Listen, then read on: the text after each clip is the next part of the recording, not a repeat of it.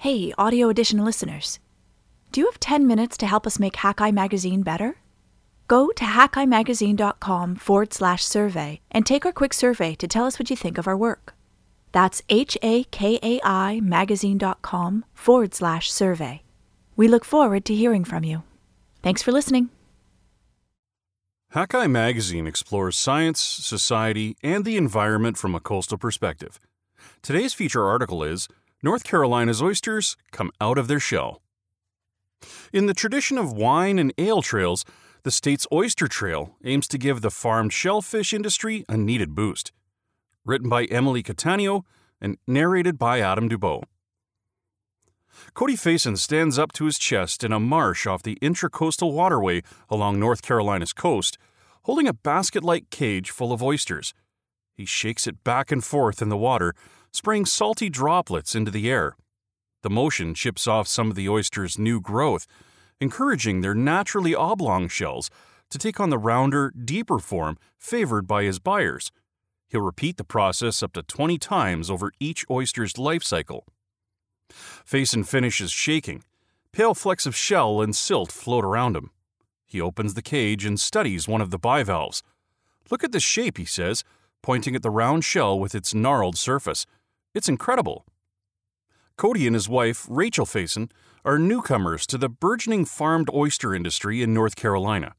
When it comes to seafood, the state has historically been better known for blue crab and fish such as flounder, mackerel, and bass. But the North Carolina fishing sector has struggled over recent decades due to a complex swirl of factors. Wild fish stocks have dwindled, as they have in so many places around the world, leaving coastal communities with less seafood and fewer jobs. Much local fish is exported out of North Carolina to other higher paying U.S. markets. Coastal dwellers and visitors often end up eating fish imported from other countries instead, which in turn undercuts the price of any locally caught fish that might be available. Some fishers claim that strict state and federal regulations designed to conserve stocks undermine their livelihoods even more. As a result, the number of commercially licensed fishers in the state who actually used their licenses declined by about half between 2000 and 2021. Enter oyster farming. This practice has emerged as a solution that supporters promise will increase the amount of affordable local seafood and create jobs along the coast while also benefiting the marine environment because of the oyster's ability to filter impurities out of water. Though North Carolina's coast is home to wild oysters, their numbers are depleted, and in 2018, the wild harvest was an estimated 15 to 20 percent of what it was historically. Advocates believe that oyster farming, which is generally considered a low impact form of aquaculture, will also relieve pressure on the wild populations. The oyster farming industry arose in the state a decade ago and began picking up steam in the past six years attracting both established fishers and newcomers. Though applications have dipped during the pandemic, in 2019 the state received 106 requests for oyster farm leases, a five fold increase from 2016. North Carolina Sea Grant, a program of the National Oceanic and Atmospheric Administration, estimates that farmed oysters provided 271 jobs and contributed more than 14 million US dollars to the economy in 2019. Jane Harrison, the program's coastal economics specialist, says that represents an uptick, although exact figures for previous years are not available. However, one big challenge that threatens to stymie growth is that many North Carolina consumers and visitors to the coast are ambivalent about locally harvested foods in general.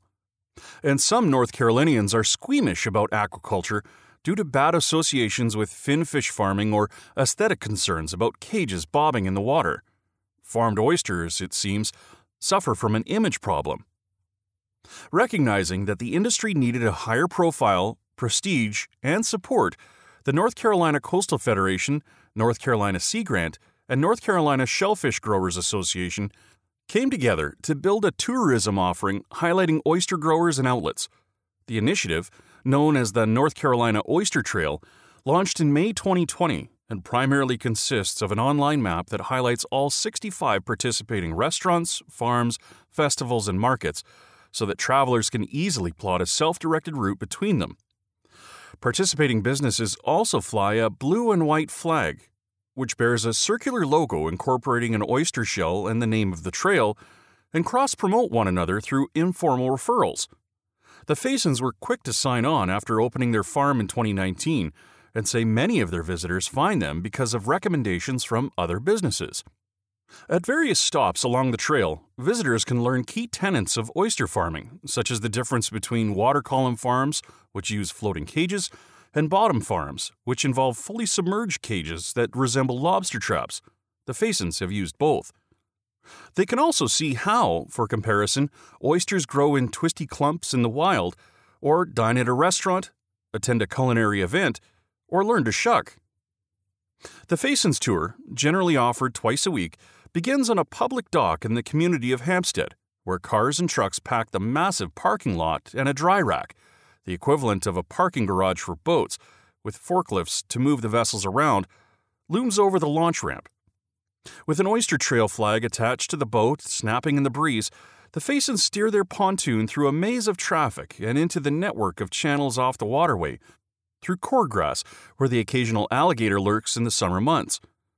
They take guests to one of their three farm sites, offering commentary on ecology, food, biology, and history, depending on the group's interests.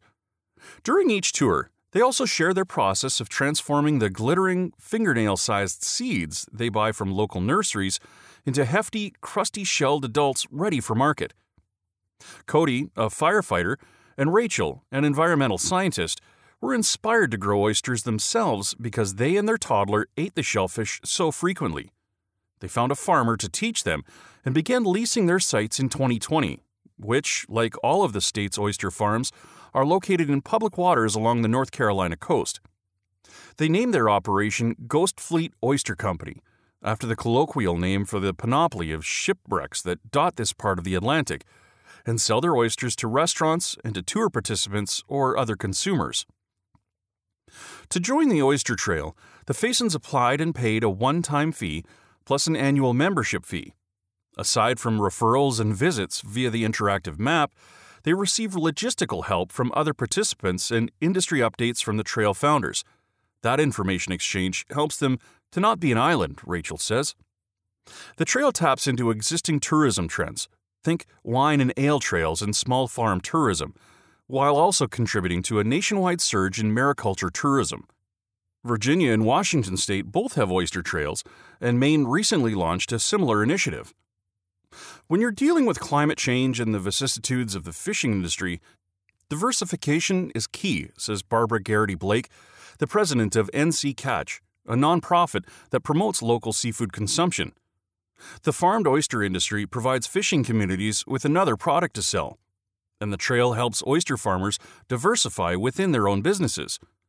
If the Faisons have a rough season or a hurricane wipes out one of their sites, they can rely on tourism revenue to make up some of the difference.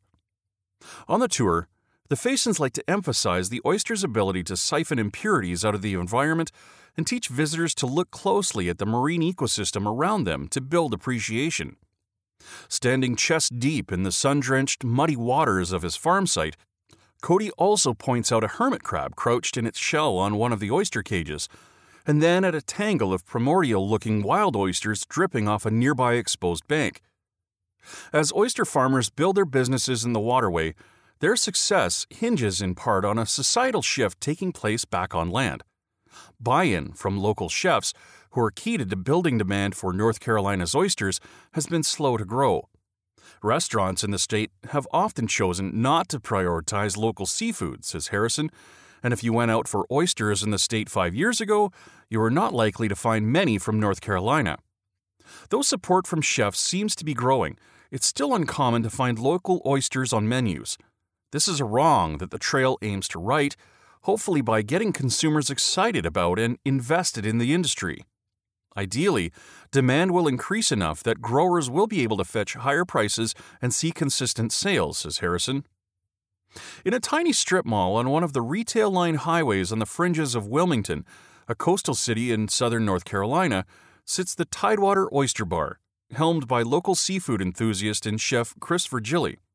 At the restaurant, sunburned tourists dig into oyster po' boys or stand at the old school posh looking bar, scrutinizing the blackboard scrawled with an explanation of where that day's oysters hailed from. Virgili is busy, but he bustles out in a baseball cap long enough to sit at an outdoor table in the shade of the mall and explain his concerns about the state of local seafood. Because the state's fishers have a tradition of exporting their seafood to higher paying markets, he worries that as oyster aquaculture grows, the farmers will increasingly sell their shellfish out of state, making it difficult for him to continue his mission of serving local seafood. He recounts how another North Carolina restaurateur once visited him to ask what kind of fries he uses. I asked him what kind of oysters he used. He went into how unaffordable it was to purchase local seafood, says Virgili, who became a champion of the local food movement in California before relocating to North Carolina in 2017. This fallacy, common among the state's chefs, irks him, he says, because he can buy North Carolina oysters for less than their South Carolina counterparts, and because the merroir of the North Carolina coast, like terroir but with oysters, grants local oysters a higher salinity level, which in Virgili's mind renders them much tastier. A lot of oyster bars in Wilmington use Virginia oysters, which don't have any salt in their flesh, he says. That kind of breaks my heart. At Tidewater, where a North Carolina oyster trail flag hangs in the window, Virgili uses oysters from multiple North Carolina sites. Servers describe each of the oyster's flavor profiles, which vary based on water quality and salinity in each area. Their laminated reference sheet describes one oyster as having a buttery texture, and another strong vegetable afternotes. A mural in the back of the restaurant declares North Carolina the Napa Valley of Oysters, a slogan concocted by the state years ago as a promotional tool for the industry. Like Harrison and the Faisons, Virgili hopes the Oyster Trail will create awareness about the industry, creating consumer appetite in the process, and in turn persuading more of his fellow local chefs to cater to that appetite. Though the Faisons cannot stoke that demand for oysters while out on the water, state laws around refrigeration prevent them from plucking the animals from the sea and handing them directly to guests to eat. They can at least demonstrate how to shuck. Cody wraps a gnarled oyster in a white cloth, wincing in concentration as he leverages a blunt, blue handled knife into the seam of the shell. It's all about the angle, he says, and the twist at the end, which opens the shell with a quiet pop, unveiling the slick mollusk. When the tour ends, the Faisons invite guests to their ranch style house, a five minute drive from the busy boat launch, where they sell bags full of dripping fresh oysters, along with a sodden paper tag recording what time the oysters were harvested and when they were chilled. Visitors then have the chance to shuck and slurp a little morsel of their own from the North Carolina coast. Find more coastal news and stories from Hakai Magazine on our website at www.hakaimagazine.com. All of our feature stories are part of the Hakai Magazine Audio Edition podcast, which you can subscribe to through your favorite podcast app. If you've enjoyed this podcast, feel free to share it with your friends, and don't forget to like, comment, and follow us on Facebook and Twitter.